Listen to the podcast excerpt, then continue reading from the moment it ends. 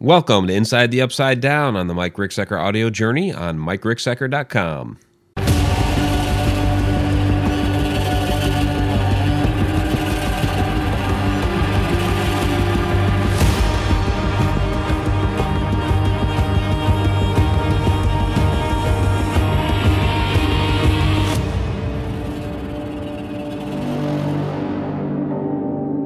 Welcome to Inside the Upside Down. Mike and Shauna here with you this evening to talk about demons in Hollywood, all of those very creepy, cool movies that, uh, you know, the paranormal, horror movies, what have you, that feature demons. And, you know, we like them. They're fun, but quite different than the real thing. Because, you know, a lot of these movies, it's like there's a demon at every corner. It's like, uh, it's just for an example, you know, in The Conjuring, you know, it's like, you know, Roger Perrin is very different in real life, by the way. He's like, oh, there's, you know, three knocks like that. And all of a sudden, you know, Ed, uh, Ed Warren's like, well, that's the, you know, sign of demons. You know, they knock in threes. It's like, boom, okay, we've got a demon. So that's the type of stuff we're going to be talking about this evening. Um, you ready?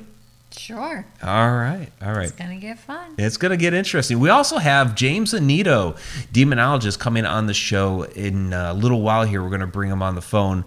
And we had him on last, I think it was last October, talked about a lot of interesting things. And he has some uh, opinions and would like to weigh in on the topic and how, um, you know, how very different Hollywood makes out, you know, real demon cases to be. So I think that'll be interesting to hear from him. Yeah, uh, especially if he's going to shed some light on the subject of how in reality some of the things that we think are demonic really are not. Right, right. And we've talked about so. it before, about how, you know, people will see something fly off their mantle and they're like, oh my God, I got a demon. And because, you know, that's kind of the way Hollywood sensationalizes it. Right. It's, it's Hollywood. It's, It's entertainment. It's for entertainment value. So, um, reality, Hollywood, pretty much. Pretty much, so. pretty much. So I thought, you know, before we brought James on, because it's, you know, it's popular right now. And of course we just put out a video on it. Um, you know, the, the demon nun of the Conjuring universe, Valak. So I thought we would get into that, and I know some people down there in the chat room have seen the movie. I actually have not yet, so um, even though we put that video out, it wasn't because that we'd seen the movie or anything like that. It was like, okay, well, you know, we know people are going to go watch the movie. We know it's, I mean, Valak's long since been introduced into the Conjuring universe, you know, years ago. Um, but just to get some uh, correct information out there, because people are going to wonder. They know that, okay, you know, it's a movie. Not all of this is true. What's the real truth? And so we put that stuff out there. So um, let's get into, okay, Hollywood demons. There we go. There she is, Valak, the demon nun. So Valak is not really a nun, though. That was completely created um, by James Wan. Now, there, there is a um, demon figure named Valak. Dates from fifteen hundreds, if not before that. But basically, this image came about um, late in the production process. Uh, James Wan was just having an offhand conversation with Lorraine Warren, and she was talking about this hooded figure that she saw um, in this vortex, you know, a swirling vortex of some sort. And um, the image that came up in his mind was this this nun. So that, that's that's what they ended up using for The Conjuring two, which was based on the Enfield Poltergeist case. Um, and they have since spawned off the the Nun uh, series, or the Nun movie, uh, which takes place before all that, like the nineteen fifties.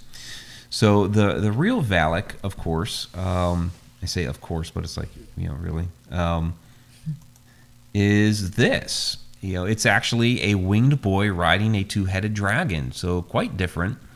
Um, you know, the, the attribution of the Marquis of Snakes was um, was pretty true. Um, it uh, Valak is attributed to seeing snakes, also is a great finder of treasure. A lot of people attribute that to money, but I think it had a lot to do with, um, you know, kind of more of like hidden secrets of, of the universe, that sort of thing. Uh, considered a great president of hell, which may or may not mean a lot, because it seems like all the different demons um, of these different grimoires that were written uh, seem to all have these great titles like dukes and, you know, earls and stuff like that. So uh, they all had some sort of like high rank.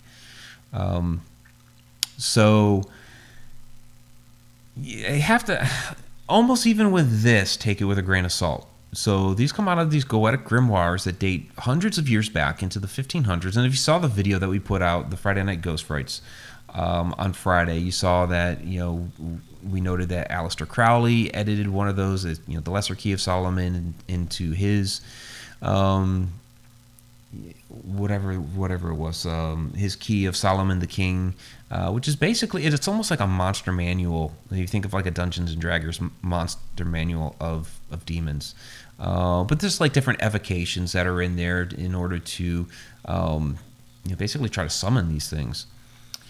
So again, Shauna and her phone always seems to go off during the show. I'm trying to train the person that calls me on Tuesday nights not to call me during showtime. Just, just mute the thing. It can wait.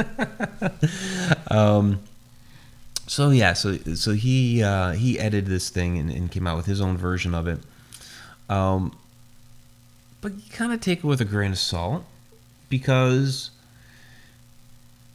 you know, like the description that's in there in the fifteen hundreds, talking about have the um, the boy having wings like an angel. Well, if you go back, you know, fifteen hundred years before that, or even earlier, you know, two thousand years, what have you. Um, the original descriptions of angels didn't have wings.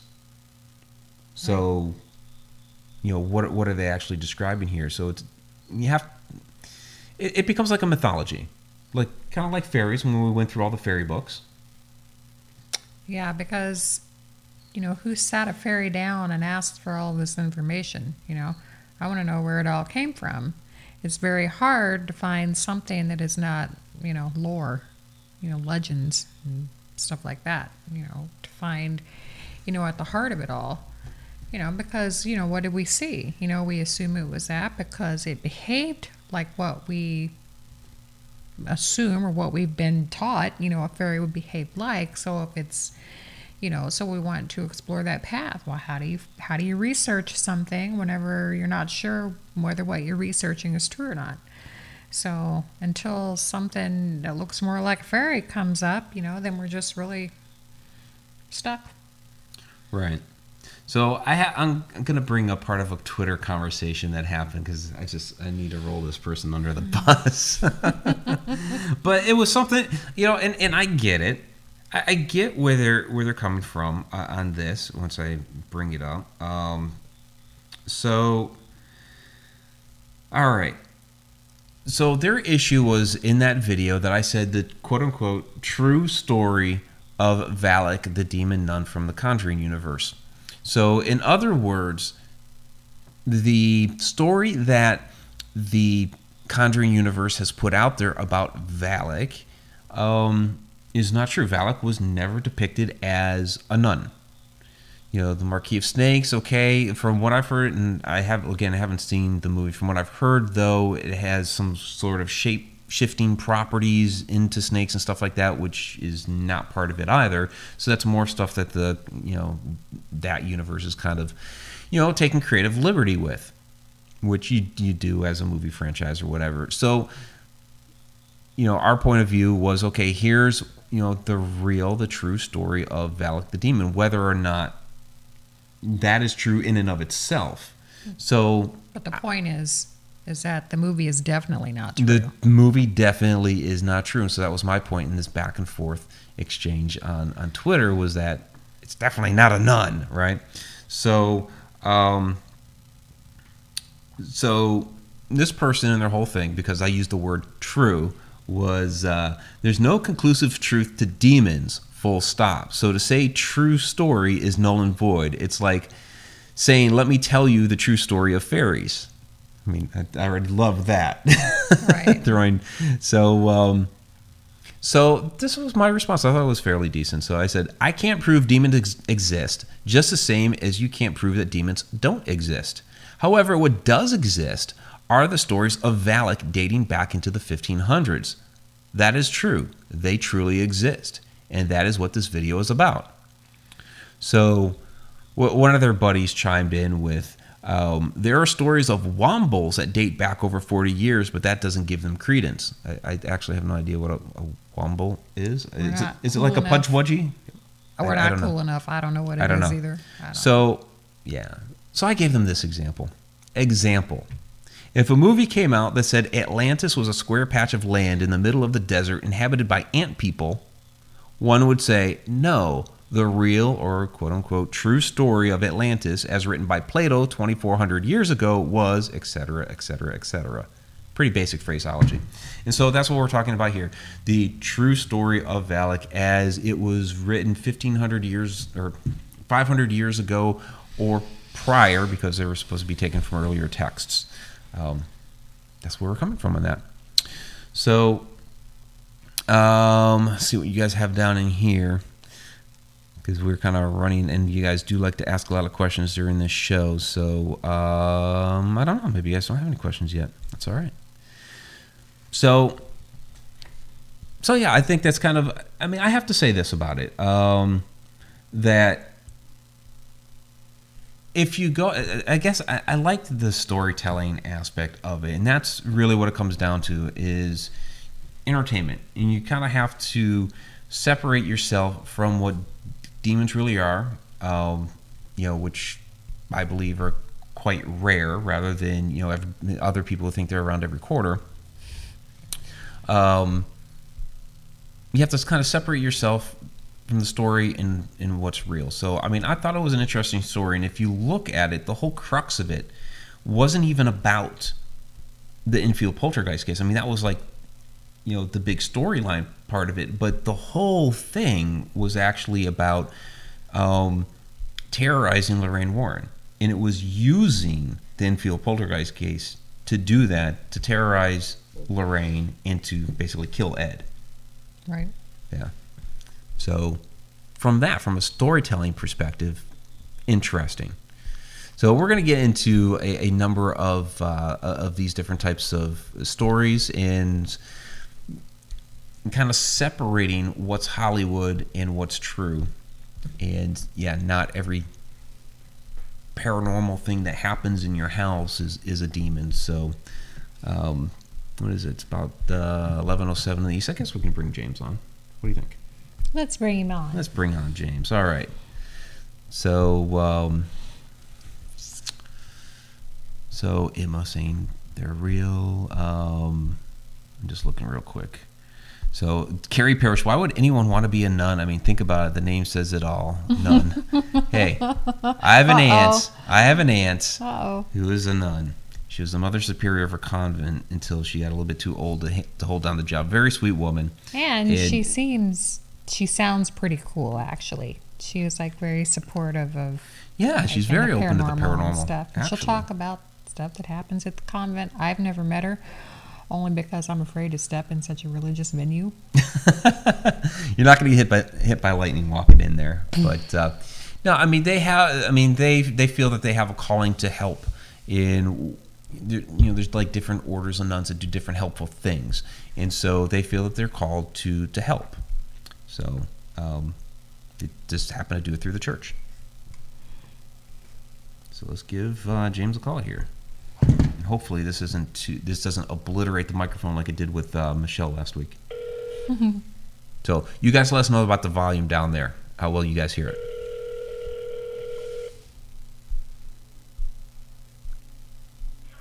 Hello. Hey James, how you doing? Mike and Shauna here.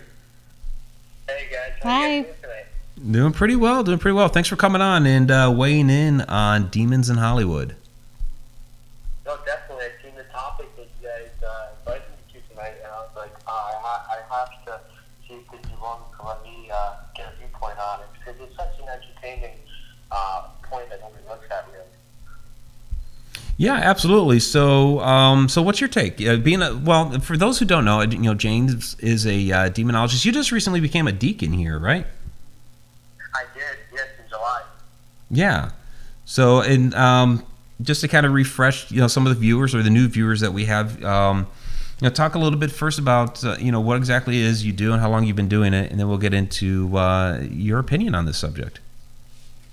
Definitely, I've uh, I've been in the paranormal field for about fourteen years, uh, since uh, fourteen, fifteen years old. Uh, so I've been investigating for quite a long time, researching the unknown. Um, Demonology, I've been involved with for close to nine years, and uh, at the church, of course, the past two months as clergy. Um, but um, basically having worked with many different churches and churches, uh, of course the Catholic Church beforehand as well. Um, but basically I'm a demonologist, and uh, you know, I'm the mediator between the group and the church, and I, you know, of course put the stamp of approval or uh, take the necessary steps for to get other people involved uh, if I'm not able to handle it uh, or whichever. Okay. Well, thanks for uh, bringing us back up to speed.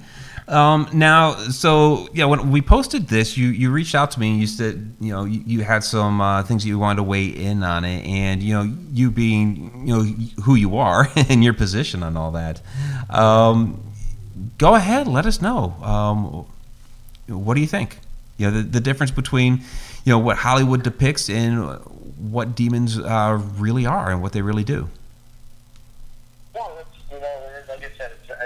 Topic, and you know, I think there's, uh, I think if you look at life, uh, even in the paranormal, how much pop culture has influenced um, the field or influenced a study on demons. You know, a lot of people don't look at demonology um, to be more than what it is. It's more modern than it was, but people don't realize in fifteen sixty-seven, around that time, King James wrote the book Demonology, which inspired Macbeth, uh, written by William Shakespeare. So, you know, a lot of people don't look at that stuff. So demonology has been pop culture for a long time. You know, as humans, we have um, this basis where we wish to create some sort of reality to to a word or to a being. You know, I think, you know, you look at The Exorcist, which is a defining uh, aspect of this field. You know, spirit board's been around for many, many years. Um, and, of course, you know, Kendrick Novelty Company created the Ouija board in, in, nineteen seventy, in the nineteen seventies when The Exorcist came out. You know, we can play with the Ouija board, and then you got that mantra of the Ouija board was evil. Even though, it, you know, it, it's technically, you know, debatable because of how what the tool is, but, you know, it, that movie declared Ouija boards to be evil, even though they had been around, you know, probably close to one hundred years prior. So, and with, within, you know, the modern society, the eighteen sixties and so on, and, you know, uh, early nineteen hundreds. Um, so you, you got to look at it like that as well. And, you know, you look at the demons, the physicalities that are portrayed. And I think the one that really gets the closest uh, out of the movies is It. You know, It is not technically coded to be a demon, but it's a dimensional being, which demons technically could be considered. And he plays upon the fears of people, like appears as the clown, appears as the spider, you know, and of course, maybe other aspects of creation that people perceive. So, because it's pure evil, that is what a demon is. But I think one of the biggest misconceptions that, you know, people you know, take from the movies, and of course, you know, the exorcisms that happen with these victims, uh, you know, movies or possession movies, um, is that, you know, they, the demon always has a physical body. There's like a physical interpretation of it. But by, you know, by literature or by the Bible, whatever you want to incorporate any other major religion in, a demon was always a pure spirit, and that never had no physical being. So I think that's the biggest thing. Uh, everybody, you know, thinks a demon has Um, you know, the physical being, the horn, the, you know, the tail, the wings. And I think that's the biggest misconception that Hollywood has done. You know, I think it's incorporated to a larger degree now. People, you know, talk about getting names, and even though, you know, by pro demonology literature, what we say is that, you know, they don't give out their names, um, just like, you know, candy. So this, you know, these movies kind of warped the sense of reality for a lot of investigators because they think it's true fact. It's, you know, they think it's that's how what it, uh, how to determine the demon or what a demon is, and in fact that's just because of the movies. So it's, you know, it's done good and bad, just like television shows have. You know, it's brought more awareness to it, because it, there, in my opinion, is evil that exists, and you can call it demons, you can call it whatever you want. Um, but, you know, so many people think evil is more involved than it truly is because of the movies. You know, they, they think of Edward's haunting is now a demonic infestation, and you know, the scratching is a demonic uh, repercussion or demon physical attack. So I think, you know, that's why it's such an interesting topic, because you look at how much pop culture, like I said in my uh, statement, uh, stating, uh, first sentence, is that, you know, pop culture has influenced uh, this aspect uh, very much so. Yeah, it's uh, it's really interesting. And I don't know if there's a, a way on your end that you can uh, pump up the volume a, a little bit. I've kind of got it maxed out on my end, um, which is very different because last week we had Michelle Hamilton way too loud. So go figure that. I'm um, so sorry. Is that better? I'm on, a, I'm on a headset, so it shouldn't be different. Yeah, you would think. Um, but... Yeah, you know, it, it seems like um, every depiction of a, a demon that we get in, in these movies, I mean, they, they all look different, you know, but they all seem to have the same function within Hollywood, which is, you know, let's, you know, get inside the person, possess them, and then, you know, we have this, you know, crazy exorcism that, that you know, lasts uh, a, a couple of days that... You know, and, and I noticed, like, during the seventies, like, after The Exorcist, like, with The Exorcist, and then, um, you know, Amityville two, The Possession, kind of took the same route with, you know, um, you know, let the demon come into me sort of thing. So it seems like we have these recurring themes in, in the movies. How how different is that from reality? Well, you know, I, I, I say I've been on close to four hundred plus cases, you know, and, uh, you know, I always say uh, five to seven cases were really possession, I mean, uh, really true demonic cases, in my opinion, and three of those were possession. You know, so the movies, you know, uh, interpret like it happens every day. You know, Poltergeist, I believe uh, the Poltergeist uh, possessed um, little girl, if I remember correctly, even though Poltergeist is, you know, a psychokinetic uh a kind of creation, um, and so to say. So I guess it could possess you in some way if you mentally think so. But, uh, you know, I, yeah, I think every movie ends in a possession, and that is kind of demon's goal uh, and, and, and a way to break somebody down. But a lot of cases, you know, are, are of infestation or in that possession, oppression state, and not in that possession state. You know, I think um, as much as true possession or perfect possession is the most rarest thing, even transient possession, which is the most common that you see in the movies or you hear about, is even much rarer too in, in, in key aspects. You know, this this is not every time uh, you know, a person dealing with demon, uh, you know, the rite of exorcism is done in, in the way people think. You know, there's not an exorcism being, being done on a person and they're convulsing in the chair or whichever. You know, sometimes it's, you know, you know, the minor rite of exorcism or a blessing done, or, you know, even for people that are non-Catholic, you know, they do deliverances on somebody that has like an attachment or something like that. So, you know, I think there's, you know, you know, it, it, it thrills people in a, in a scary way. You know, the evil and the aspect of being taken by evil uh, thrills people. And that's why I think in, in those movies, every time it leads to the possession, because uh, as much as it's so scary, people eat it up, you know? Yeah, yeah, absolutely. Um, we do have some uh, some questions here from the chat room, if you're willing to take them. Um, That's fine. Yeah, yeah. From uh, Granny Vapes, I find it sad that Hollywood has made modern humans more and more superstitious. Do you find that to be true? Oh, not really. You say you call it superstitious, but you think about uh, how human society started. You know, I know people like to talk about religions and beliefs and superstitions, but you know, we. Our very first religion is animism, and we branched off from animism. So uh, the spiritual aspect and the superstitious aspect um, has been around human society for a long time. You want to talk about some of the, the, the leading frontier aspects of civilization, like uh, the Egyptians, the Greeks, the Romans, um, and so on before that, the Sumerians, and, you know, with that, whatever you want to talk about, any primary ancient civilization or civilization that's been predominant. Uh, they are, they're very always superstitious. You know, you think about the Egyptians with the cats. You know, cats warded off evil.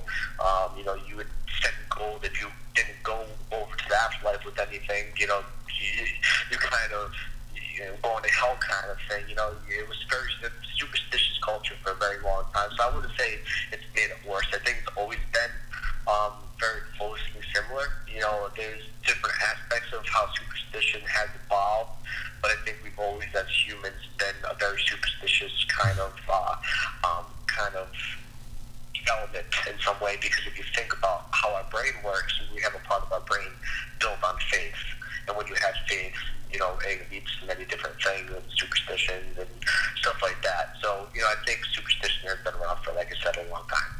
It's not just modern. Well, yeah, you know, and I used to play baseball, and so, you know, if you had a uh, a pair of socks that you you know wore two games in a row and you won both games, and you were wearing those socks all the time. You know, just yeah. stuff like that. uh, Betty Lange is wondering how often you are called to help. Um, well, I was in seminary, so I, in seminary I was pretty much on the back burner because I'm still technically in seminary, but I received holy orders uh, with deacon, so I'm allowed to do a little bit more stuff than I was if I was just a seminarian. Um, so, you know, I wasn't really busy lately. Uh, you know, sometimes that's a godsend because, you know, it, it really... You know, it's a handful, and dealing with people is, you know, scary. I, you know, it, that's one thing you could say where we're talking about the movies. It's like the movies. You know, these people are in horror and scared and don't know what to do. So there's that some same correlation with uh, the sadness and sorrow. Um, but, you know, I, I'm starting to pick up again. I'm starting to consult on cases, get involved with cases, but there's more of a process than, than there was when I was doing cases, maybe as a deliverance minister for the Church of Christ, or, you know, um, as a, on a team, you know, I would deal with lots of cases. You think about it, four hundred plus cases in fourteen years. It's a long time, a lot of cases, a lot of people I've dealt with, um, not just teams, of course, you know, uh, but like negative cases, you know, just investigations, uh, residual or intelligent, you know, so it's been a, a long time, so, you know, I, I tried to do a lot, I tried, I tried to do a lot of cases, or, you know, I, I give it off to people, but lately, like I said, I haven't really been busy. I just started picking up again because I was able, uh, able to do so by the church, you know, I have to process as well, so, um, you know, I gotta, I gotta abide by that. Yeah, and I, you said something in there that I, I think that we've tried, Shauna, on this show a few different times to make clear that there is a distinct difference between, you know, a, a negative spirit, somebody who may have been, you know, a nasty guy in life, something that's malevolent. There's there's a difference between that and that type of spirit and a demon. Yeah, bad and evil. There's a difference between bad and evil. You know, a lot of people want to put them in the same bubble, but, you know, there's many deeps and many depths of darkness, and you know, you get to the very the deepest, darkest depths. That's evil. You know, there's many different like levels of that. You know. Oh yeah, absolutely, Shauna. I think you had some questions for for James, right? um, have you ever been called to a case and?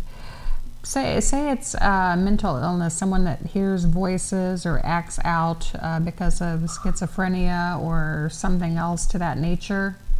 Um, have you had many oh, cases? Oh, def oh def definitely. Uh, you know, uh, I'm not a clinical psychologist. Uh, I've taken, you know, some college courses. I've taken some courses with me from Mary that deals with that aspect. I've read the D S M five, and I thought I was crazy. Uh, but, um, you know, one of the things church and what I've done for uh, a little bit as well, you know, uh, I started, uh, as I started developing and understanding the human mind and dealing with what I was doing, you know, one of the things is being with the church, and I'm not an expert with people, I'm a deacon, you know, I'm a mediator, like I said, um, but one of the things that, you know, is the process for the church, and has been my process for quite a bit, um, is that the person gets a psychological evaluation, and that they go see a primary care physician. And, the, you know, there's evaluation, multiple, of course, uh, because it takes multiple things for you to discover the disorder, and sometimes you don't ever discover it. And, of course, you know, if there's any health risk or you know, any health issues with this person, maybe, you know, uh, black mold issue or whichever, you know, they're hallucinating.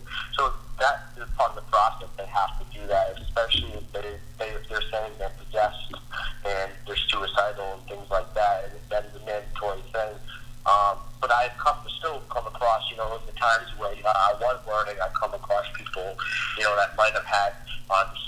of identity disorder or schizophrenia. You know, I think I've definitely dealt with people in manic episodes of bipolar, but that's, of course, all at those points in times, of course, my opinion on what I've read and what I've dealt with. And, you know, I would tell these people, you know, that you got to go get checked out because, you know, what happens if there is truly nothing here? You know, I, I don't want to, I don't want to put something in your head that, you know, is already there, make it worse. And, of course, you know, you give them the proper numbers to call. That's really up to them to call. You know, if they don't call, you can't handle them anymore because, like I said, I'm not a doctor. I'm not a clinical psychologist. I can't, I can only do spiritual counseling. And, it, and you know, I've dealt with cases where the people did have mental illness, but there was other discrepancies, um, you know, and it, they weren't in that state and we dealt with them.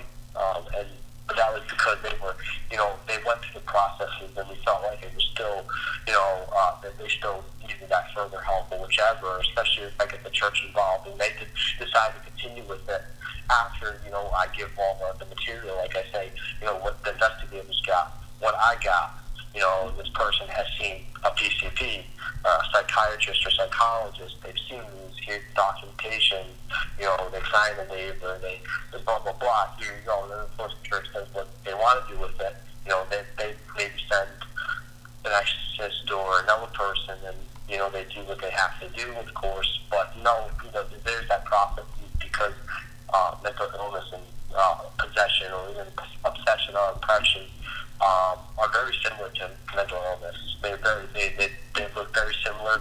Sometimes they are, um, and because they have it, and they're still dealing with uh, you know a demonic influence. So it's it, it, you know it's like I said, you got to wear your kid's gloves when you deal with a case like that. Yeah. Hey, uh, James, we have several people in the chat that are asking, uh, does saying a demon's name out loud get their attention drawn to you? Uh, I get that asked all the time. If I, if every book I read with demon names in it, I'd be probably possessed a million times by now. um, but no, not necessarily. So I, I look at it like this, and most of the people within my field look at it like this. If, if you use it in a sense of research, you of course you might uh, start getting attention. It's like you start researching somebody, and they get a ding saying that there was a notification that somebody looked them up, or they used their social. Um, but, you know, I, I, I really feel there's uh, what's it, uh, good intent, but if there's good intent within that research, and there's reasons that you need to learn these names and stuff like that, because it is the field that you're a part of, like myself, um, then I feel like there's, there's kind of no, that, no attraction, no laws of attraction where I'm attracting something negative. If you do it in the negative aspect, and look at the Goetic and you want to start trying to summon stuff and doing stupid crap, then there's that possibility that you might attract something. It's the law of attraction. That's what we can forego. You know, we can go forego to the law of attraction. If you're, if you're doing something negative and you're using the name for a negative repercussion, you might get what you get. You might get the attraction, the negativity that you've been seeking. But if you do it in a positive sense, I don't believe that you know that, um, you'll, you'll receive anything negative back. You know, it's it's all for research. Right, right. So. All of those, uh, I guess, all those movies, because they always they always go with, you know, the the demon's name gives you power over it, and that's basically how they banish the thing. So that's not yeah. the case. Well, that's part of the rights. That's part of the rights. You know, Is um, it? Okay. Both rights, either pre, uh, pre nineteen ninety or post nineteen ninety, whatever you want to call it. Um, you know, the rights uh, command the name. It's because once you receive the name, you are able to command it out in the name, but that doesn't mean that um, this entity will, will lie to you. And there's ways that an exorcist, uh, you know, clarifies and understands that they are receiving the correct information. But you know, that there, you know, that is actually true. You know, if the movies do provoke that and use it, it is true as part of the right. You know, it, it, it, it it's not necessary and and like one hundred percent, but ninety-nine point nine percent time that receiving the name is the aspect of banishment. Uh, it's because you, uh, you know, um, you overpower it with the power of God, and that's the, the, the formality of it. You know, you you, you can cast out because if, if you know if you're in my house and I know your name I say, you know, get, get out of my house, I know who you are, you know, they're, they're more likely going to leave if they don't know who they are, kind of thing, um, unless they kind of try, try to kill you or something like that, of course. But, um, no, yeah, the, that, that's, that's true. The names, uh, uh, the strength of the names of banishment is, um, is something that's taught. So that's not necessarily wrong. Okay, all right. Um, Betty Lange is wondering if the devil is considered a demon. Uh, well, most demons by, uh, well, demonology is the study of demons as evil entities. You gotta remember the word demon has been around uh, since Greek, uh, from, since Greek mythology, from the word daemon, uh, which is the benevolent being. And they used to be, um, you know, pretty much uses like, uh, eavesdroppers. They were either malevolent or benevolent. There were some good ones and bad ones. So it really follows you from that terminology, uh, more from that etymology of the word uh, of demon. And it's it, with Satan a demon, uh, Lucifer a demon, which after, yeah, most people interpret demons to be fallen angels, but I believe there is, you know, beings that are evil that are called demons beyond fallen angels. That's my opinion. You know, people, it's open for debate. I mean, demonology, demonology literature has been debating that for a while.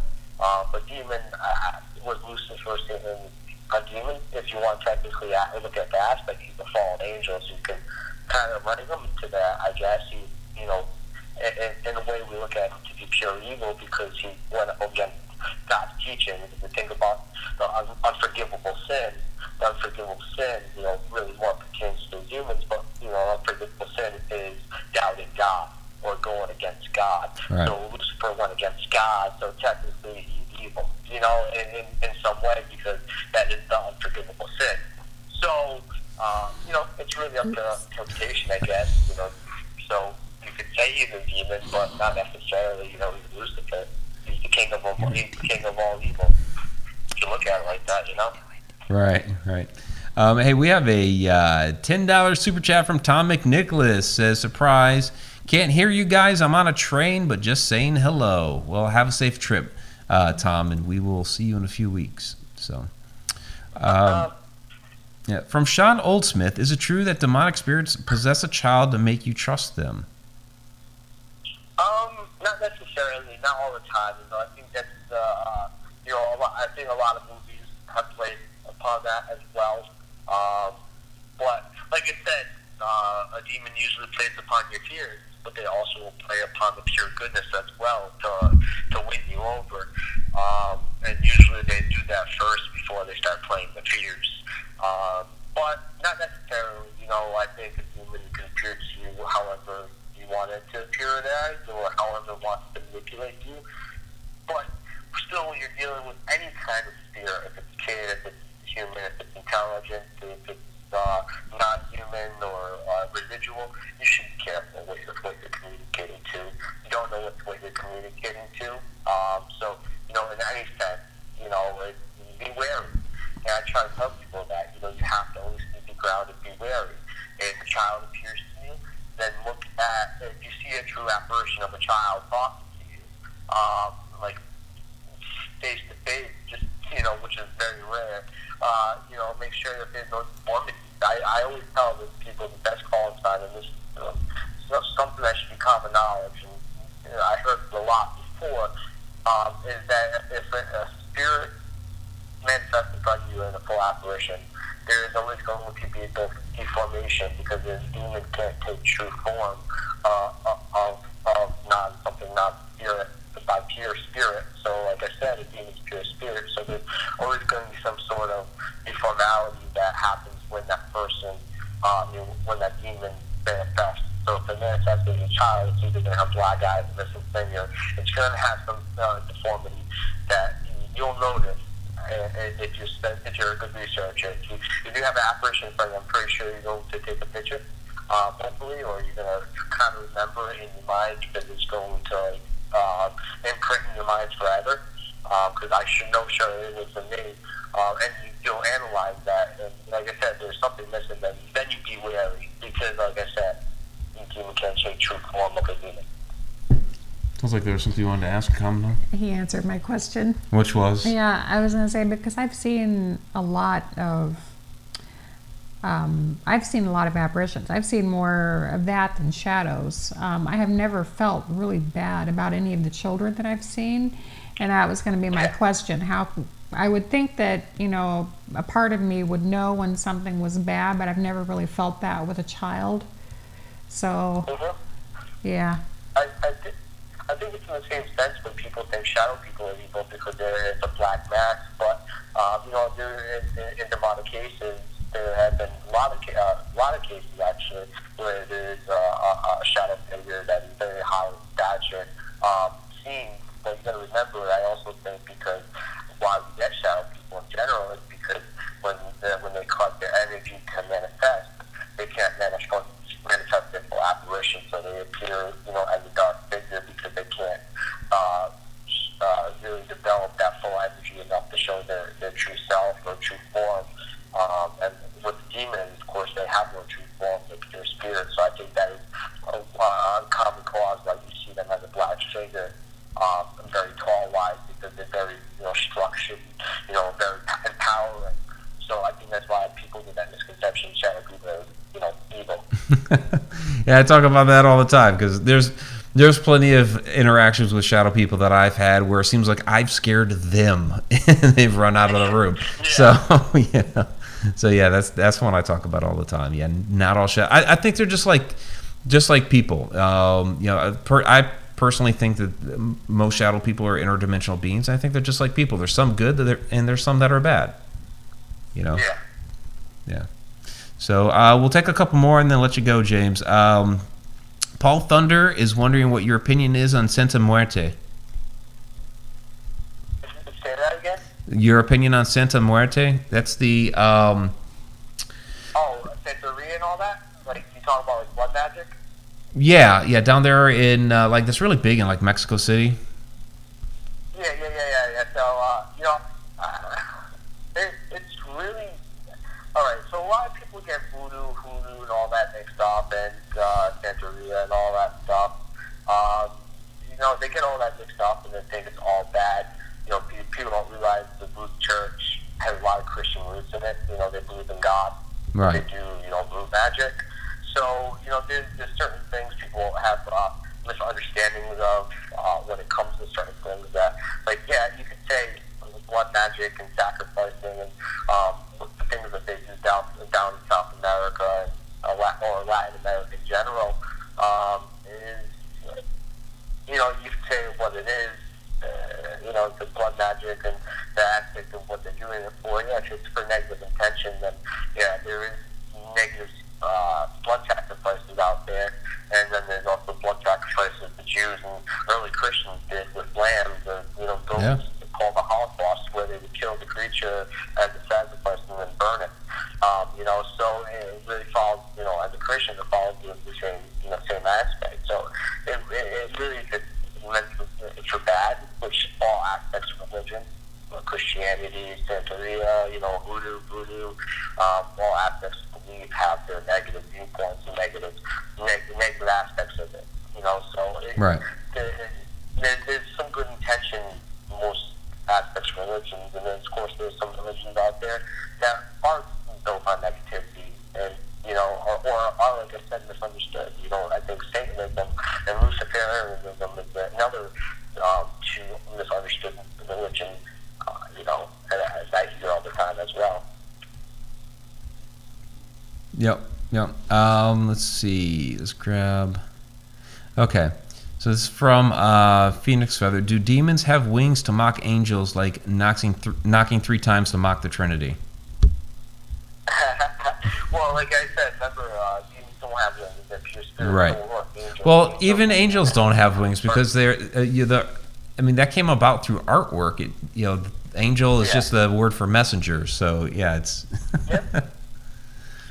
Right. Yeah, and then they also, you know, uh, you know, flying as well is uh, perceived uh, above, you know, kind of like a higher creature. So uh, as well, you know, uh, but uh, we've got to remember, you know, like demons don't have wings because, like both Mike said, and of course, you know, the pure spirit application of it. Um, But I think they would appear like that because, like I said, it's the manifestation of what you understand.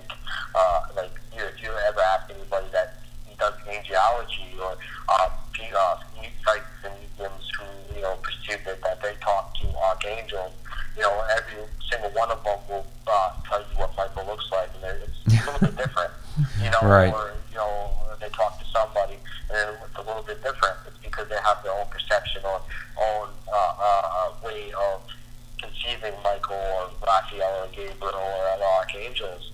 It's the same with demons. Um, and what was the second part of that question? Did I answer it? I, I think, yeah, the other thing was like the knocking three times to mock the Trinity, that sort of uh, stuff. Yeah, you, you know, a lot of people say the three knocks, the three scratches, and that's not necessarily uh, false. You know, a lot of, uh, the, but the three knockings can, can be a telltale sign, it, but it could also be something intelligent that's doing it to um, make you scared. You got to remember, if we call these things intelligent spirits or intelligent ghosts or whatever you want to call it, if we call them intelligent, it means it's intelligent. It still has its free will. It still learns. Still understand what you're doing. So if, if you go to a place all the time and uh, investigators who's been there and primarily been there, they, you know, the way their communication is knocking, a ghost or spirit that's intelligent is going to knock back because it's not stupid. We call it intelligent haunting for a reason. People blow my mind when they don't think of that stuff. They react to people that kind of talk them. That's why you know you go to certain places, they react to certain equipment. Because guess what? Putting these equipment in all the time, they're going to eventually uh, understand how to communicate with their, uh, learn how to use it. You know what I'm saying? Right, right. Yeah, and, you know, I know I personally, when I knock on somebody's door, I do... I do it three times. Yeah, I do it three times. So so if I'm a spirit and I'm just knocking because I'm knocking to get somebody's attention, yeah.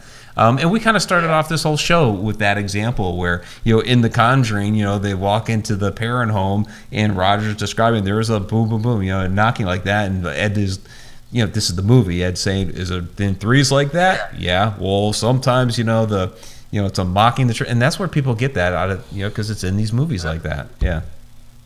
Let me ask you this, James, before we let you go. Um, of all of these uh, movies that are out there that depict demons, which one is the closest to the truth? Ooh, that is, that is a hard question. I can say my favorite one of them all is The Right. The um, Right? Oh, okay, with uh, Anthony Hopkins. Yeah. That's yeah. One. Uh, that's one of my favorite out of all of them. Uh, what's the closest interpretation? Oh, man. I, would, I would have to say maybe uh, probably The Right or uh, yeah, The Right. I look at it like this.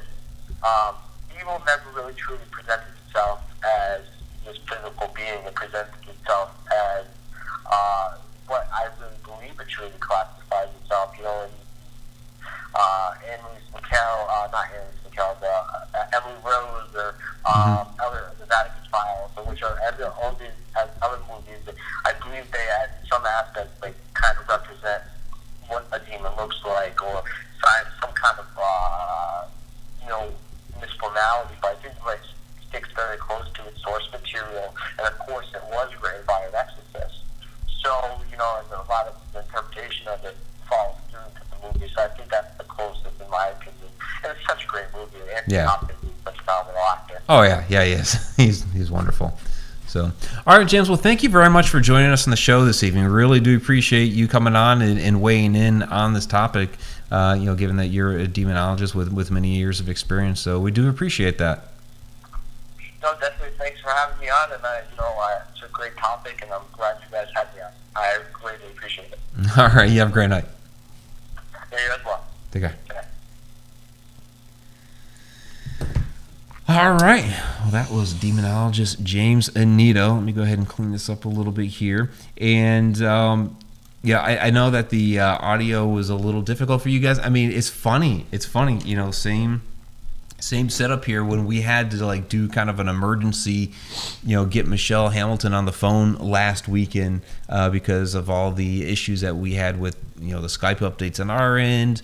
Uh, we finally got it working, but then it wasn't even working on her end, and so we had to get her on the phone. And it's like I kept moving the phone away, away, away, away, and it was really loud and, and very hard for people to, just because it was so loud, uh, for people to hear and understand it. And today it's like the exact opposite. It's where I'm like shoving the phone up by the microphone to get it. So, but in case you missed it, in case not you everything missed it, is a demon. Not everything is a demon. No. No. And Zach is not getting possessed during every episode. This and is true. Satan is not talking to you through your spirit box, but that's a whole other story, and I'm not going to go there. So. Yeah, I thought you were going to ask that. I one. was going you to. You were going to. You, you talked know, about that before the show. I wanted to ask him so bad what his opinions were on those, Why knowing how you? they truly are programmed, and it's not really a thing, and. Anybody who knows anything about computers knows how those things work. They're just for entertainment purposes only. People, I'm sorry. I know there's people in the chat room right now. Right. That use them, swear by them, whatever. Stop being so impatient. The paranormal does not happen on demand. The ghost box will make that happen for you. And I get it. I get it. It is one, sometimes one of the most boring things in the world, paranormal investigating, if you're an impatient person. If you don't understand that it doesn't happen on demand, your board is sitting there. It's either too hot, too cold. There's spiders. There's noisy people. There's mosquitoes. Come on, give me a sign. Oh, spirit box spit a word out at me. Oh my God, it's a ghost. No, no, it's not. It's I'm really not. surprised you didn't ask me. I that. am so sorry, and people can hate me if they want to. And I know there's people in the chat room right now that agree with me, and there's some that are probably going to unfriend me on Facebook, and I don't give one fuck about that. I'm going to be honest. If, if you believe that that is a legitimate tool, there's the door to my Facebook. See you later. I am so there tired of dealing with that, the whole thing. It just, it just gets me. She's it been dying does. to get that out for a while. You know, we've talked about lighter. it before in here, but yeah, that's... Um, Yeah, oh my God. we've we've talked about that, but and that's and that's kind of a thing mm. where, um, you know, with with popular culture, with the movies, and with all with all of that, there's like a certain way that a demon or an evil entity or whatever is depicted, and I think with some of these different apps and devices that are coming out these days, um, you know the you know, the different stuff that's on the phone, um, or the portal device or whatever, you know, they make it sound you know very. deep and malevolent and creepy, and it's like, okay, that it makes a creepy vibe, but it doesn't mean that you're talking to a creepy person. No. You know, if you're if you're even talking to a creepy person at all. No, it doesn't. That, so. it, there's like this. There's all these words. It, sometimes it's, so, it's random when it spits one out. It might sound like a coincidence sometimes, but there is no way. I mean, I I'm not one hundred percent sure on a lot of things because I don't think any of us should be. But I am pretty positive that that is for entertainment purposes only. It even says, I mean, you know, I'm, I'm sorry. I'm sorry. Sorry. sorry. So Mickey Dole is wondering, do demons affect those or only affect those of the Christian faith? Uh, no, I mean, there's uh, different demons and evil entities in, you know, pretty much all faiths. So it's... Yeah, it's not just um, the Christian faith alone. So I think that gets a lot of play, um, at least in our popular culture and in movies and all that, because the Catholic Church has the right of exorcism within it. And so, you know, and that's where a lot of the popular exorcism cases come out of are, of course, Catholic cases. That reminds so, me of another question I had that I didn't ask. What was that? Um... You know, can just a random human cross somebody over? It's a, a good question. Human. I don't know how, how much it has to do with the demon stuff, but... No, I wonder if anybody had approached him, you know. Right. Seeing as how he is, but, you know, being of religious, you know, faith also, obviously, he said. So, right. um, does he, you know, get approached? You know, to do that, and uh, some random schmo off the street have that right to do it. No, I don't think they do. And because you went on that, you went on your answer. Some questions down there, but I'm gonna I'm go back up a little bit and finish uh, uh, up here. So. Um, So Betty's saying, Mike, James was so positive in his views. Thanks for bringing him on. You're welcome, Betty. Yeah, James is, James is a good friend. Um, I'd like to see him come back. Yeah, we'll definitely that. have him back on. So, um, and I'd been meaning to reach out to him again anyway, because uh, we had him on last October, kind of leading up in Halloween. It was a great conversation. So I've been thinking about that again. And all of a sudden, when we presented this for Inside the Upside Down, we don't usually bring on a guest for Inside the Upside Down. I think the only guest we've had on before was Sean Gilmore during the uh, Shadow People episode, like almost a year ago. Yeah. Um, so we usually just pick a topic and run with it. So, but he reached out to us and said, hey, you know, I'd really like to weigh in on it. And it's like, yeah, let's do it. Let's do it. So um, let's see. So Pershawn Oldsmith, can a baby be born with a demonic soul? So um, I no, because I don't believe your soul is demonic.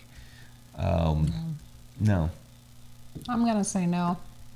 I am sure that James, if he were still on the phone, would say no.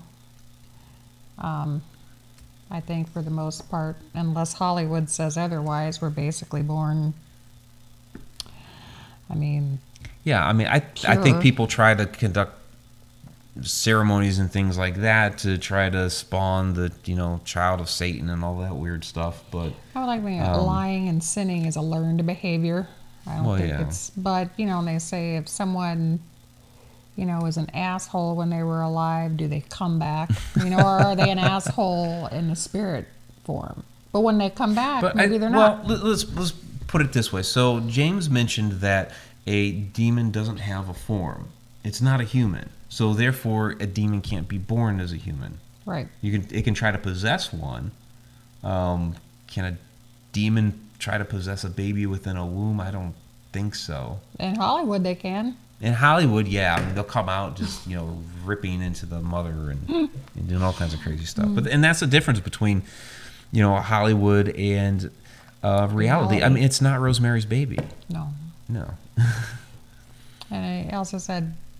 Which yeah. that one, you know, and a lot of people point to that as like a classic horror movie, and I like slow burn movies, but that one, the it, it's like the slowest slow burn ever. You know? Um, you know, it's all like... The entire thing is like a little bit of innuendo here and a little bit of innuendo there, and... Even at the very end, you don't even really get the payoff. So, no, the book was pretty good. Yeah. Little baby born with yellow eyes, mm-hmm. forked tongue or whatever, and a black bassinet with an upside-down cross for a toy. You know. Yeah, I mean, they had like they, they did a good job of showing the bassinet in the movie, but as far as the baby, it was, they really stayed away from that. And maybe that's because of when it was the movie was created. So. I was um, gonna uh, do ask them, you know. Do demons go only after, you know, religious uh, or Christians? I'm a Christian, so I believe in uh, there's something out there bigger than me that connects us all in some way. I believe there's a source that we've all come from. Um, I don't go to church. I'm not a Christian. I don't read the Bible. I don't do any of that. Like I said, you know the book about the Bible that I read, but that's the only one. Yeah, and, lamb, lamb. Yeah, I mean, I, I, I can gel with that story. I mean, it sticks pretty close to the Bible that I was programmed with, but, you know, it's an awesome book. Right. I just really love that book so much. But so. Um, I don't feel like I've ever been attacked by anything bad. Um, but I believe that nothing bad happens to me because I don't want it to. I believe that my faith in myself is strong enough to protect me, that I, I don't, and I've been okay so well, far. Well, and, we, and we've talked about that, you know, whatever your faith is, you know, that it, as long as you truly believe that it's going to protect you, then it will, you know, it, you know, it could be a varying religion or, you know, not, or whatever it is. Um, You know, it'll protect you. So, I, and I know a lot of these questions down here were for were intended for James. There are a lot of questions. And we just had him on for a uh, short period, um, holding the phone up to the microphone. Yeah. Well, we so, can but we can go take, through them and have him we, come back. We can take them. Sure. Yeah, we can have him come back, absolutely. Um, and it will, we'll have to figure out the whole Skype thing with him and you and I or whatever, or you know, maybe we have them on the rabbit hole or something, because that's what we did last time, was we had them on the rabbit hole. Yeah. So from Dawn, do you think murderers and serial killers are possessed by a demon? I think they're just mentally unhinged. Yeah, I, I think more of them are, are mental issues rather than demonic possession. I mean, maybe, have some of them been? Maybe, but I think it's more of a mental issue.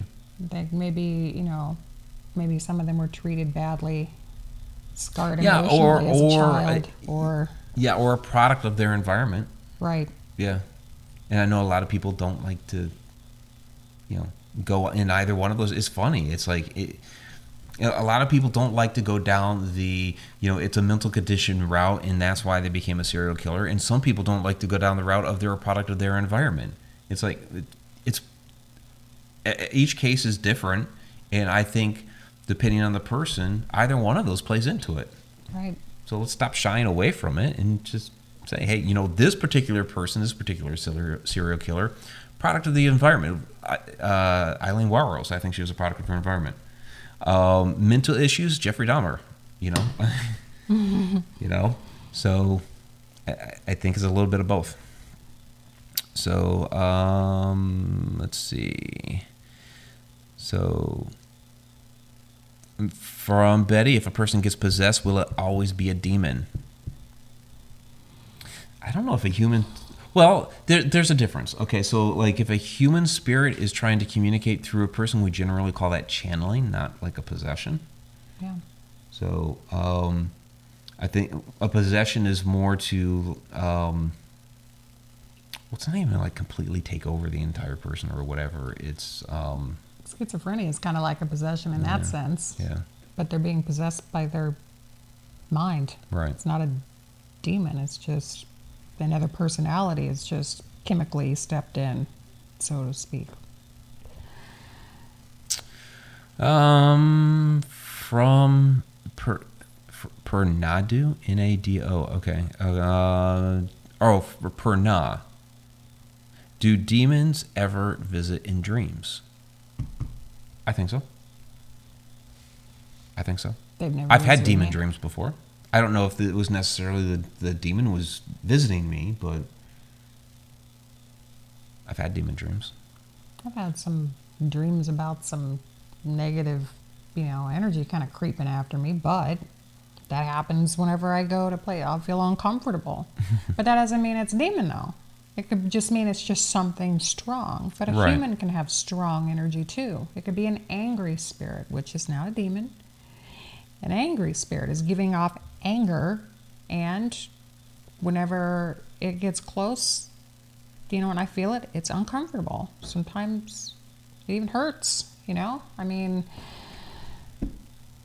it's just not gonna always be a demon. I know a lot of people want it to be, I feel like, you know, because they want Hollywood to be reality. Life is boring without it, so let's let's have a demon. Um, I, I blame Zach. Hollywood's entertainment. Him. Hollywood's entertainment. Um, it's very entertaining. Even, even the ones movies. that are like a you know um, like a bi like an epic biopic or whatever. Um, they're gonna have. There are many, many, many of those scenes that are played up for Hollywood to make them more dramatic um, than they were, and you know it doesn't matter the genre. Even things that try to you know like portray history. Um, I don't know, like Braveheart, you know, the, that first big battle that the, the Scottish won in that movie, they got like this big sweeping field and, all, you know, all this great, um, you know, action and everything. And basically the Scots just beat them over a bridge. You know, that was it. The, the, the English were coming up uh, over the bridge and they were killing them off a couple at a time, couple at a time, because the English were being stupid. And, you know, it was kind of a boring battle. This, it was an important battle for the Scottish, but, you know, so stuff like that, you know, they make it more dramatic for the, uh, you know, for the audience. So well, strangely enough, I, I do love books like um, my friend Shane Moore writes some really good books, and it's, you know, along, you know, that apocalyptic, you know, borderline demonic vein, you know, stuff. Uh, James Rollins is another one, Battle of Good versus Evil, and the evils, the evil scenes are pretty, pretty awesome. You know, I love that kind of stuff. Um, and I don't, I like watching it more than I like to watch slasher films and stuff like that. all that. Yeah, we stuff. watched Constantine a few weeks back. You liked that. That was awesome. Yeah. yeah. Um, I love that kind of, I love that genre. Um, but I, I just, I am ninety-nine percent sure that not everything is a demon. Yeah. Like I said, I will never be one hundred percent sure of almost everything because I don't think any of it should be. But I am pretty sure that Zach is the only one getting possessed all the time. And you know what? Someday it's going to happen to him, and he deserves it. He deserves it. At least he's at least being honest about it. You know, hey, I'm just in it for the money, and I want to be popular. I get it. I get it. But I really think he needs to be careful because someday he's going to make light of it, and it's really going to happen to him. I'm going to laugh my ass off. Couldn't happen to a better person, I don't think. So Sean Oldsmith asks, what about Annabelle? Um... Uh, it's it's still sitting there in a case, you know. I, I don't know. I mean, I know the story behind it. Do I believe that the story is real? I don't know because I wasn't there. Um, you know, they. I think didn't they recently take Annabelle on like a little tour or or brought the case somewhere or what? I, I if it's supposed to, it, I, I guess put it this way. I don't think that's if the if the doll. really had an attachment that putting it in a glass case would protect everybody from it. I just, and I know they've put up wards and stuff like that around it, but I just, I have a, I have a tough time with that one. But it's making somebody some money. Yeah, and it's, I think that's a big it's part interesting. Of it but eyes. You know, what's interesting to to me about it, I guess, is that they haven't hidden it all, except for in the movies, that the real Annabelle is a Raggedy Ann doll. Huge-ass Raggedy Ann doll. So it's this very unassuming thing that they say is, is possessed. So it's not like, you know, like Robert the doll is actually kind of creepy looking. You know, um, the Island of the Dolls down in, in Mexico is really freaking creepy. Yeah, and you that know? story is pretty cool, too. Yeah. I, so, I'd love to go there. Yeah, so all these other would. different haunted doll cases... And, you know, there, there's plenty of them all over the world. Most of the dolls are, you know, pretty creepy-ish. But Annabelle, like Annabelle it. is very, very unassuming. So, I don't know. There don't might like be something dolls. there. Yeah. Um, I don't like the porcelain dolls. Like, I think, because it looks like their eyes are just following you no matter where you go. And they have that, you know, stare. I just think dolls are creepy, not because yeah. I think they're possessed or going to be possessed or whatever. I just think they're... kind of creepy looking. Yeah. Now, now in the movies, um, of course they they played up the whole Annabelle thing. Um, you know the. I thought Annabelle creation, even though there wasn't really much new brought to the table as far as like, um, like storytelling type stuff, um, within there. I thought the twist at the you haven't seen it yet. No. No. The twist at the end was pretty cool in how it played into the other movies. You know, but again, it's not the true story.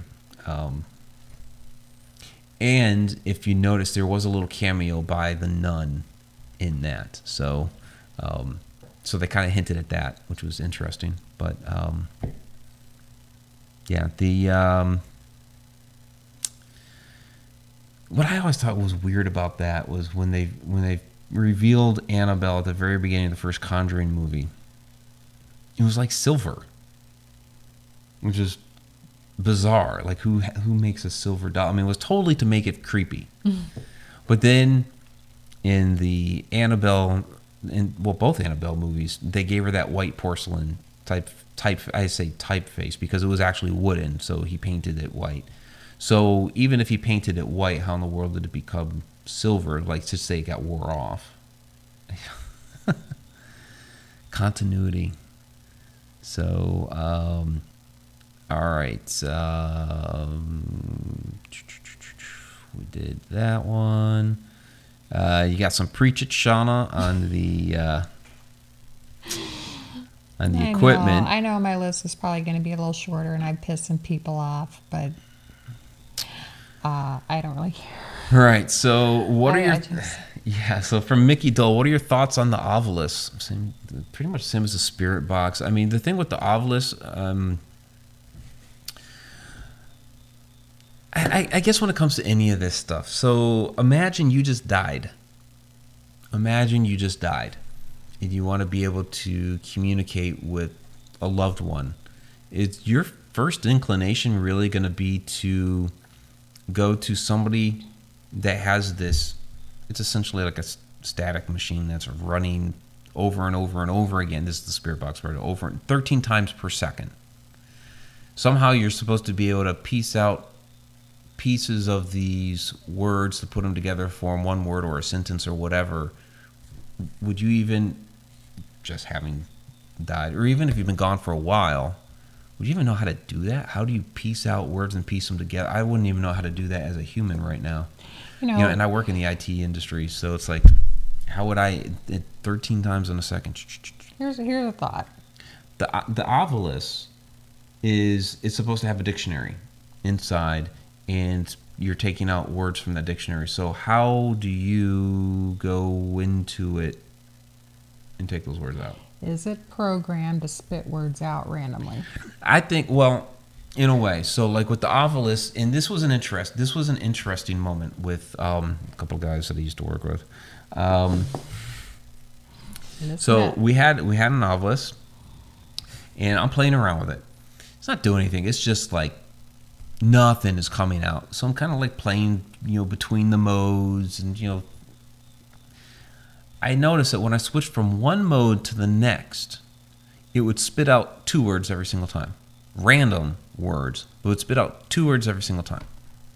And I was like, oh, okay. So when I switch the modes, and it's getting that electrical impulse as I'm going, because it's a, just a slider switch on the top. It is, as I'm going from one to the next, and it's getting that electric impulse, it is detecting some sort of E M F to spit out a couple of words from the device. But that's not paranormal. It's just picking up the, that E M F as it's going across there. Now, the, the words themselves are going to be random. Apparently based on the E M F, I guess. I don't know. But it has, it's nothing supernatural. So, of course, one guy that I'm with picks up the box, and he's going, he's sliding it back and forth, thinking he's having a conversation as he's just sliding it back and forth between the two modes, because every single time it spit out two words. So, no, that wasn't that wasn't paranormal. You're gonna I mean, say something. take... Take your whatever spirit box that you have that's basically spitting out words from radio stations, and like turn it into, like if you pop the antenna off, it turns into just white noise because it can't pull anything in. I've actually used white noise and have my recorder sitting there and have gotten E V Ps that way. If you want to impress me, do that. You know, if you don't get anything, maybe they don't want to talk to you right now. Don't be impatient. The paranormal is all about being patient. You have to gain their trust first. If it's an intelligent spirit, they have to want to talk to you, and then they talk to you. Whatever your ghost box is spitting out, I am ninety-nine point billion percent sure it's programmed to spit something out at some point. And sometimes it will even spit your own voice out at you. How does I've that seen happen? Seen that happen. Whoa, man. Seen that happen. That's not true either. I'm sorry. I'm going to lose probably about one hundred friends after this. I just, it's just sad to me. It's just so sad. I just, I want people to be interested in the paranormal and the history. Yeah. And, you know, it's actually quite entertaining to me. I would rather sit in a building for eight hours trying to contact somebody and failing then pull up a box where I know it's not legitimate. It's spitting out words. Sometimes, sometimes they're they're relevant. Sometimes it happens. But but that doesn't that doesn't mean that it's it doesn't mean it's a legitimate tool for evidence. I am going to throw it out every single time. There's some questions or whatever that we we lost because the uh, the chat scrolled up too far, so we lost those. I, I did see a, a comment in there from Carrie Parrish that said something about um, a real sensitive uh, doesn't need those devices like that. So you're the man, Carrie. You know what it's about. That's the kind of people that I like. Right there you there. go. That's there a, you, you go. don't need all the bells and whistles and all that stuff. There's some tools. We use tools. Uh, we do not use ghost boxes, I can promise. We don't use anything that spits words out at you. What we do use is stuff that can actually record things, or um, even something that lights up, like a K two meter. It's not going off, and then all of a sudden something comes around and it goes off. I'm going to stop and think about that, you know, because what made it go off where it wasn't going off before? Is my phone going off? Is his phone going off? Is someone's so phone off going off? Yeah. Right. You know, I am I am more likely to use tools like that, but a lot of times it's just me, him, mm-hmm. a camera, a recorder, to be able to capture evidence, to prove that something happened, which doesn't always happen. Not always. But no. it's a, but you got to do that shot anyway, because the whole purpose behind this is you want to prove that it's there for all them haters out there. You want to prove that something is there, you know. It's like, well... It's clear, you know, that there's just he and I there. What's this third voice? Where'd that voice come from? You know, they may not know. There may be someone. Yeah, and you know, when but, we, you know, when we go live, we're, when we go live, we're unable to use some things like the uh, K two or whatever, because when we're live, we have to use the phone, and so and it's going to go off. Yeah, the K two will go off. The only the only thing that might save you is like put the K two on the other side of the room, and it's not strong enough to pick up on it. So Donna's saying uh, maybe we have James as a guest in the rabbit hole. Yeah, we had him on last year. We'd love to bring him back. Yeah. Um, so Betty's saying, why do people live, I guess, live these movies? Is it live these movies? You're trying to say love these movies. I don't know. Um, I mean, I love these movies. Yeah, I mean, they're, they're well, yeah, I mean, they're entertaining. I mean, yeah. um, there are some of them that even within all of their, all the fluff, all the Hollywood stuff, Um, there are some interesting concepts in there that make you think, mm-hmm. you know, so it's and like... there's going to be some history thrown in there on some of the really good ones, you know, stuff that's like, oh, hey, you know, yeah, what bits is that? and pieces, and you kind of have to, yeah, and, and that's the thing, is that there's going to be some bits and pieces in there that, I mean, you have to kind of muddle through it um, on your own and look it up yourself, you know. But, you know, some of them, you know, introduce, you know, different concepts or have different ideas, or just kind of the way they, um, you know, like it, Insidious. You know, I thought it was kind of interesting, um, everything that they did with, they called it the Further in there. Um, but the way that that was actually able to work between time and space. And if you end up watching all four of them in the fourth one, they end up going all the way back to the first, and it's like it's it's strange the timeline that they've set up with all of these. But then you're like, oh, now yeah, I but get then it. you see how stuff was caused. Yeah. By yeah, so um, it really makes you think about how time and space works. Even though it's a fictional story, there are some elements that you can find, like little nuggets of of truth, or or, or little pieces that will cause you to think about the mechanics of, of the universe and the, how the supernatural works and all that. So, yeah, I like I like I like the Insidious universe. Yeah, the, the Insidious, and I have I that in here. That. We haven't really even talked about that one, but there's, um, boom, there we go. So you know they actually call this this guy uh, um, the Lipstick Man or something like that. um, it's pretty creepy looking. So. Yeah, um, yeah, it, it's an interesting one, and his in that whole demons um, thing. I, yeah, I mean that's all you like it because it had the Gonsfield in it, I love which was that. interesting. Yeah, um, you know the uh, the stuff with the demon had a lot of shadow person type elements to it.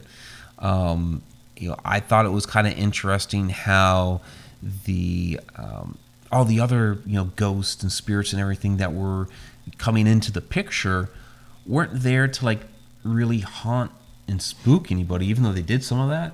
It was more of they realized that what was going on with the kid was going to leave an empty vessel, because his soul was going to be taken, which would leave an empty vessel, and therefore they were all going to gun for the um, for the body. Yeah, that left me wondering. I was like, oh my God, is that how that happens? You know? Yeah. That's, yeah. So it was, it was just, you know, like interesting concepts like that. Um, so let's see what you, what else you guys have in here.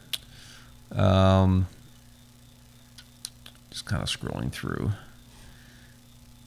You guys have some conversations going down in there that I don't know what you guys are going on about. So, um, let's see. Pungai Fungi. Japanese manga features some of the weirdest demons ever drawn. Yeah, there's some weird stuff there. Real life manga demon right here. Shauna's demon stomach. This nine tail, oh, yeah. nine nine tail fox demon from Naruto. Yep. It's a real thing. Oh my god! It's her inner nine-tailed fox demon. It's, it's yep. especially entertaining when we're investigating. It's real quiet, and then all of a sudden, you know, it's like, "Yep, that's me." Um, from Linz, they put salt in the Annabelle or in the case to bind Annabelle. I'm not at all certain of all the words that they've put in there to supposedly bind Annabelle. I know that they've done some different things. I mean, if you believe salt will work to bind, then maybe it will. I mean, we use it in cleansing. Yeah, we use it in cleansings. Um, you and I haven't done a cleansing together, but back in the day when, when we did some, um, you know, we were doing the salt on the windows and, you know, all that stuff. So, yeah, as long as you believe it's truly going to work. So, um... Donna says she collects Raggedy Ann's and a few Andes. Interesting. I didn't know that. I used to have a I had an Andy. Raggedy Ann. I had an, an Andy. Andy. Yeah. Long time ago. Um, Betty, was Pandora's box filled with demons? There's this author called Gina Showalter, and she has this series called Lords of the Underworld, and I own every single book in that series, and there are a lot of them, and it was totally worth it. Read those, because that's what that's all based around, like Greek mythology and stuff like that. And Pandora was an actual, you know, person, and then uh, she opened the box. Uh, actually, and what let happened loose, was and let loose. Yes, let loose all those. But what was left in the bottom of the box? Well, at, well, I was. What was left about, in the box? I was just hope. Hope. Hope. Yeah, there, and there is a there is a demon of hope. Well, in in in this storyline, though, Pandora a was a demon of hope. Yeah, yeah.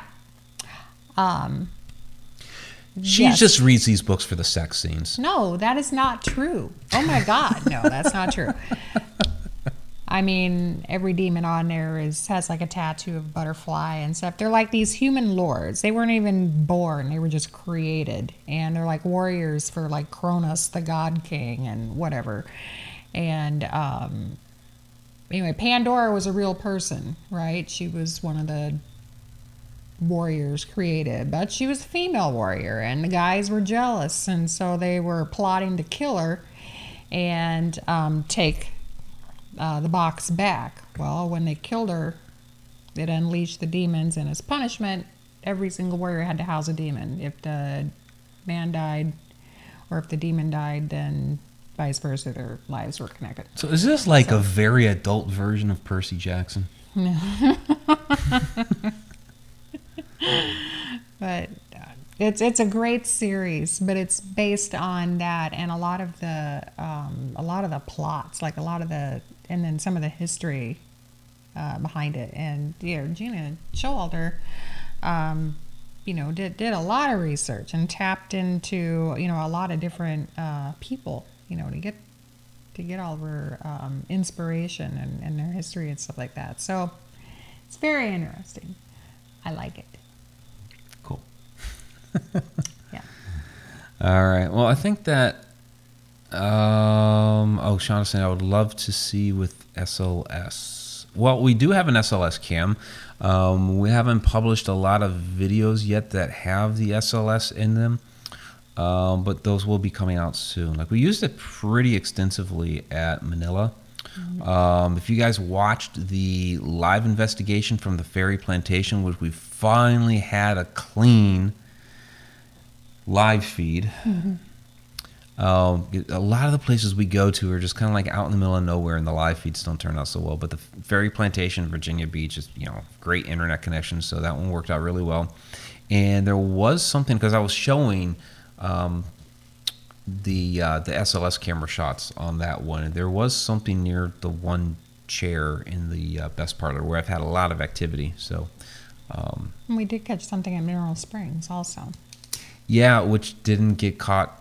Uh, didn't get saved, but it was there. It was there. It was and there it was when cool. we were coming out of the hall, and that was um, was that was that was the I guess it was the night before Molly. Right. It was around the same room though, because I was in the hallway right outside that room. But we've gotten a lot of activity out in that room before. But yeah, we were we caught something on there, like peeking through the one doorway. Um. This was that was like the first investigation we were using the S L S camera, so I was hitting the wrong button, thinking that I was saving the file, and I was actually deleting it. We were and we were going live too. I know we we were live at the time, and some people had see there was like the white flag, yeah. like the whoa, you know, yeah. right there on the screen, and you know, so I saw it. You know, yeah. some people had seen it on the live, so pretty cool. All right. So, from Paul Thunder, the gluten demon made me eat all those Krispy Kremes. Yeah, nice, nice. So, all right. Well, unless we have any other questions about, um, you know, demons in Hollywood. You know, I mean, we we talked a lot about that with uh, with James. Um, you know, we had threw a couple out there with with the Nun, the uh, the Exorcist. We kind of covered a little bit with James, and then we threw out the Insidious stuff there at the end, and we kind of hit on a couple of others like Rosemary's Baby and all that. Um, I guess the thing to keep in mind is, you know, it's it's Hollywood, and so that they're gonna, um, you know, hype up and over dramatize all kinds of different things, but within there, there's still like little nuggets, like even like what we started this whole thing off with. Um, you know, Valak and the Nun and all that, and it's like, okay, you know, it's not a it's not a demon nun, and it definitely didn't go terror terrorize Lorraine Warren, and you know, this church in Romania. Okay, very cool. It's in Romania. It's Gothic looking, Romania, Transylvania, all that stuff, right? But Valak was a historic figure in those old grimoires. You know, whether or not you believe the grimoires are actually true in and of themselves, it's still it's still a type of mythology. You know, it's a you know demonic mythology or whatever. So there's there's bits in there that you can go look up for yourself and see what really does exist out there. So, and that's that's what I do with some of these. Between um, and we were talking about a few minutes ago, and you know, Betty was asking, why do people, you know, love these sorts of things? And I think it's because they, they make you think. They make you think, and they make you go research about what's really true, what really exists. And that's, that's what, what it's all about, yeah. really, at least here anyway. And it would be great if it was like that for more people. And maybe someday everybody will be on the same page about it. Who knows? Awesome, awesome. Um... And Betty uh, Lang is saying, this Tuesday nights uh, are like going to college and learning credits. Let's start start putting out our own, uh, our inside the upside down degree, the Haunted Road Media uh, degree. I don't know. Yeah. You got a P H P in Haunted Road Media. I don't know. P H D. Yeah. They do have like the paranormal university and stuff like that. Yeah, you know, and people try to do that, and I just. I have a hard time with it. Like people that go and get a quote unquote P H D in parapsychology. I mean, I, I knew somebody mm. who had gotten his certificate to have a quote unquote P H D. And yes, I, I, I have no problem with people going to a class to learn about those concepts and, you know, parapsychology and, you know, methods of investigating the paranormal in. You know, we as humans try to classify different things. So, okay, let's. I'll learn a classification system that people have done for ghosts and poltergeists and all that stuff. So fine. To come away as a doctor in it, and the dude was running around in a white lab coat, saying he was a doctor because he had a P H D in parapsychology. I mean, it was no, no, no, no, no, no.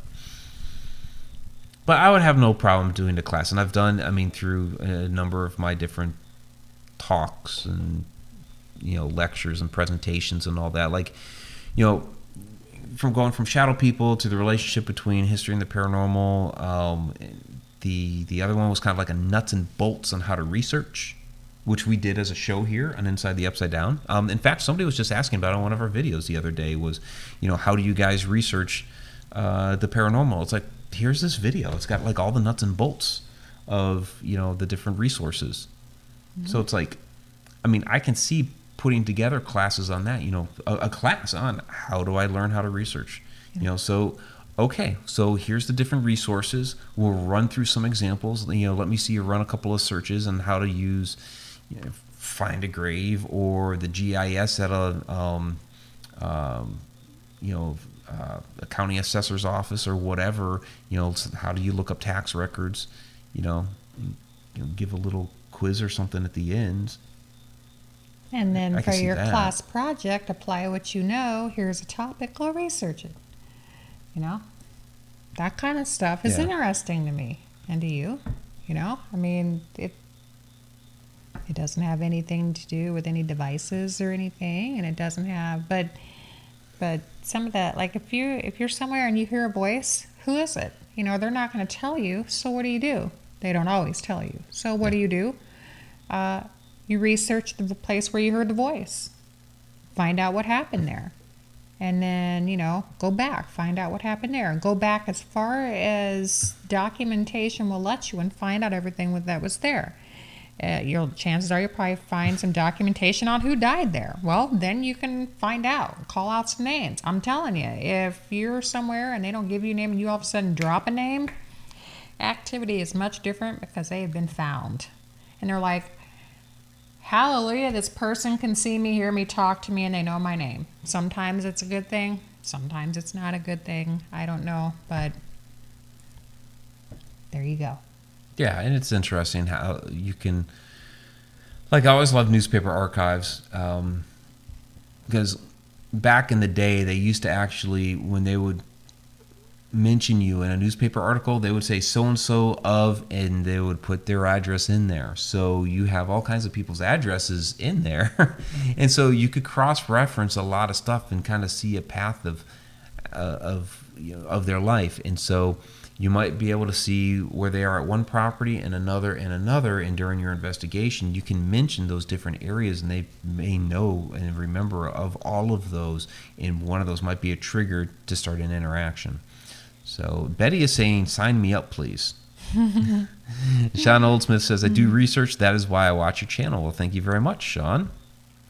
Um, so, oh, and I missed that. That was a funny comment. So uh, Donald Gordon says, parapsychologists just go too far in trying to rationalize every experience rather than admitting they just don't know. Yeah. Yeah, sometimes very you much. just don't. Sometimes you and just it, don't. And it's okay yeah. not to know yeah. all the answers. Yeah, you you're don't not, have to. I don't ha think you're supposed to. You're not supposed to. Especially in this field. Yeah, you can't. I don't care who you are. You cannot know everything yeah. about it. Look, I, I work in the I T industry, and our best friend is Google. I, I'm dead serious. There, there's, you, you'll, you learn enough and you retain enough that you can work your way around in a system. But to know every single command that's out there or every single method in order to do something, especially with how often technology changes, you just don't know. So it's like you learn how to maneuver, and for all that other extra information, we Google the shit out of everything every day. You know? Um, it, it, that's what it comes down to so often. So, you know, it's okay to admit you don't know, as long as you are willing as long as you're willing to admit that and then take the steps to go find out what you don't know. That's what you do.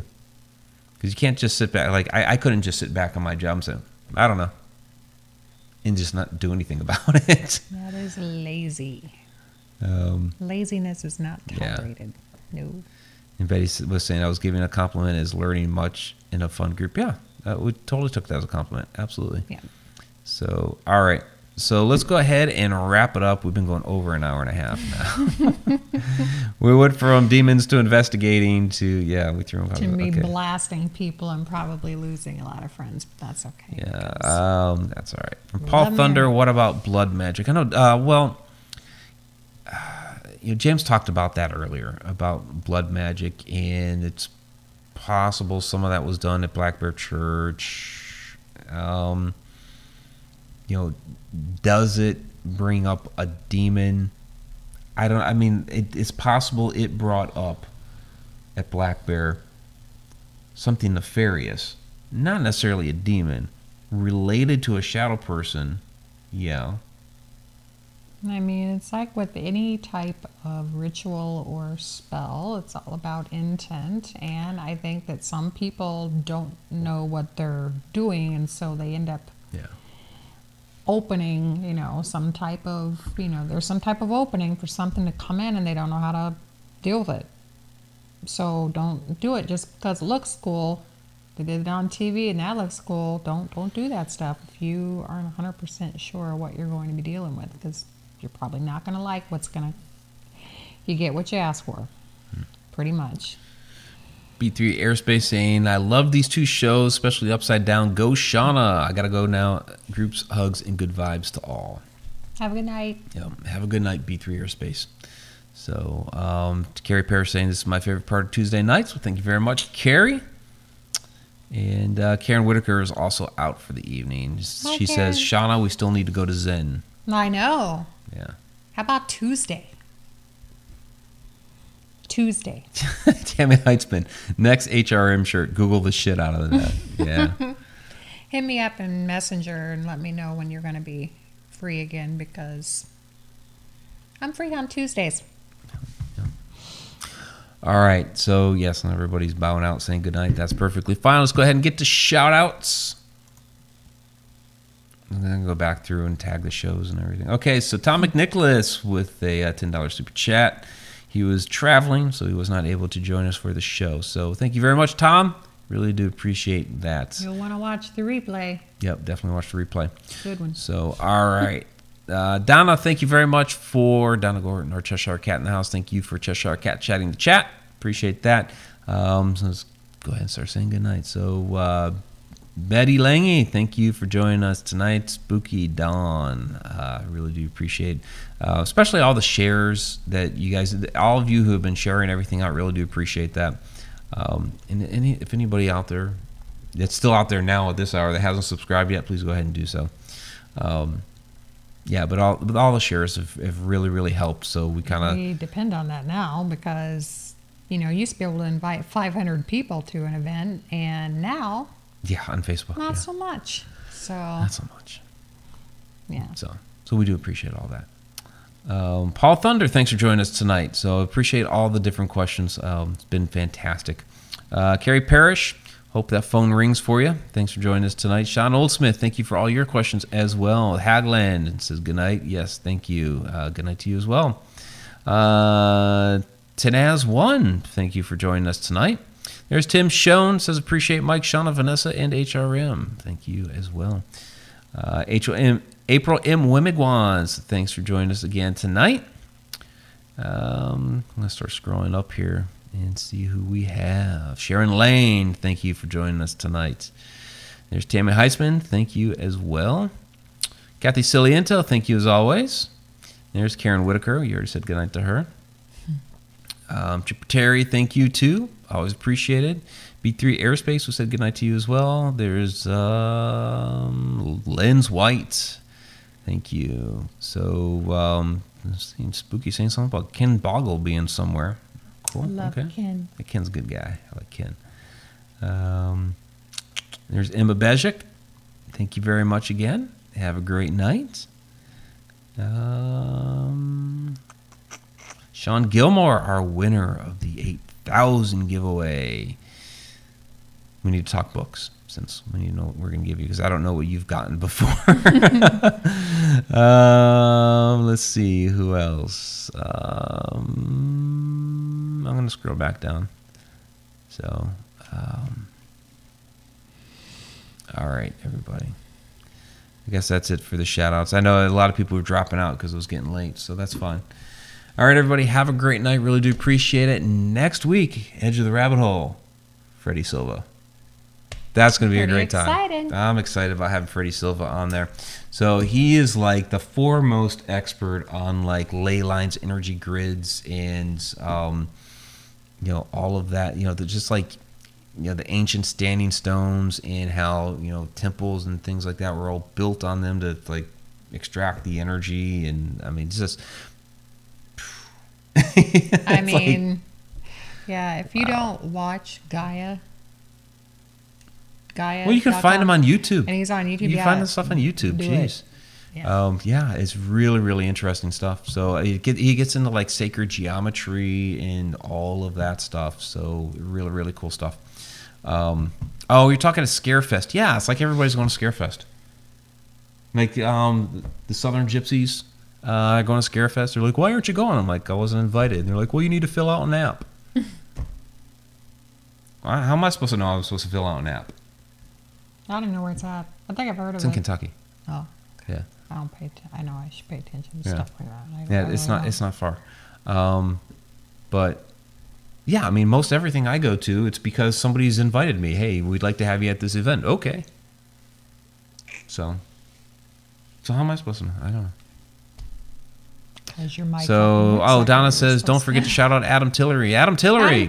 Hey, I, d- I didn't see his name in there, but okay. Oh, there he is. He's he's pointing right there. Yeah. Adam lurks. He's, He's always hanging out there. He's yep. So okay, everybody, that'll do it. I'm looking forward to next week. We got a lot of stuff. Got a lot of stuff to do this week because we're working on the Encounters book. I finally got my edits done for Rob and I's story. And now I got to work on my story. It's I'm way behind. And Adam's Adam's working on the artwork for it. Sweet. Yeah. Okay, that'll do it. You guys have a great night. We will see you next week.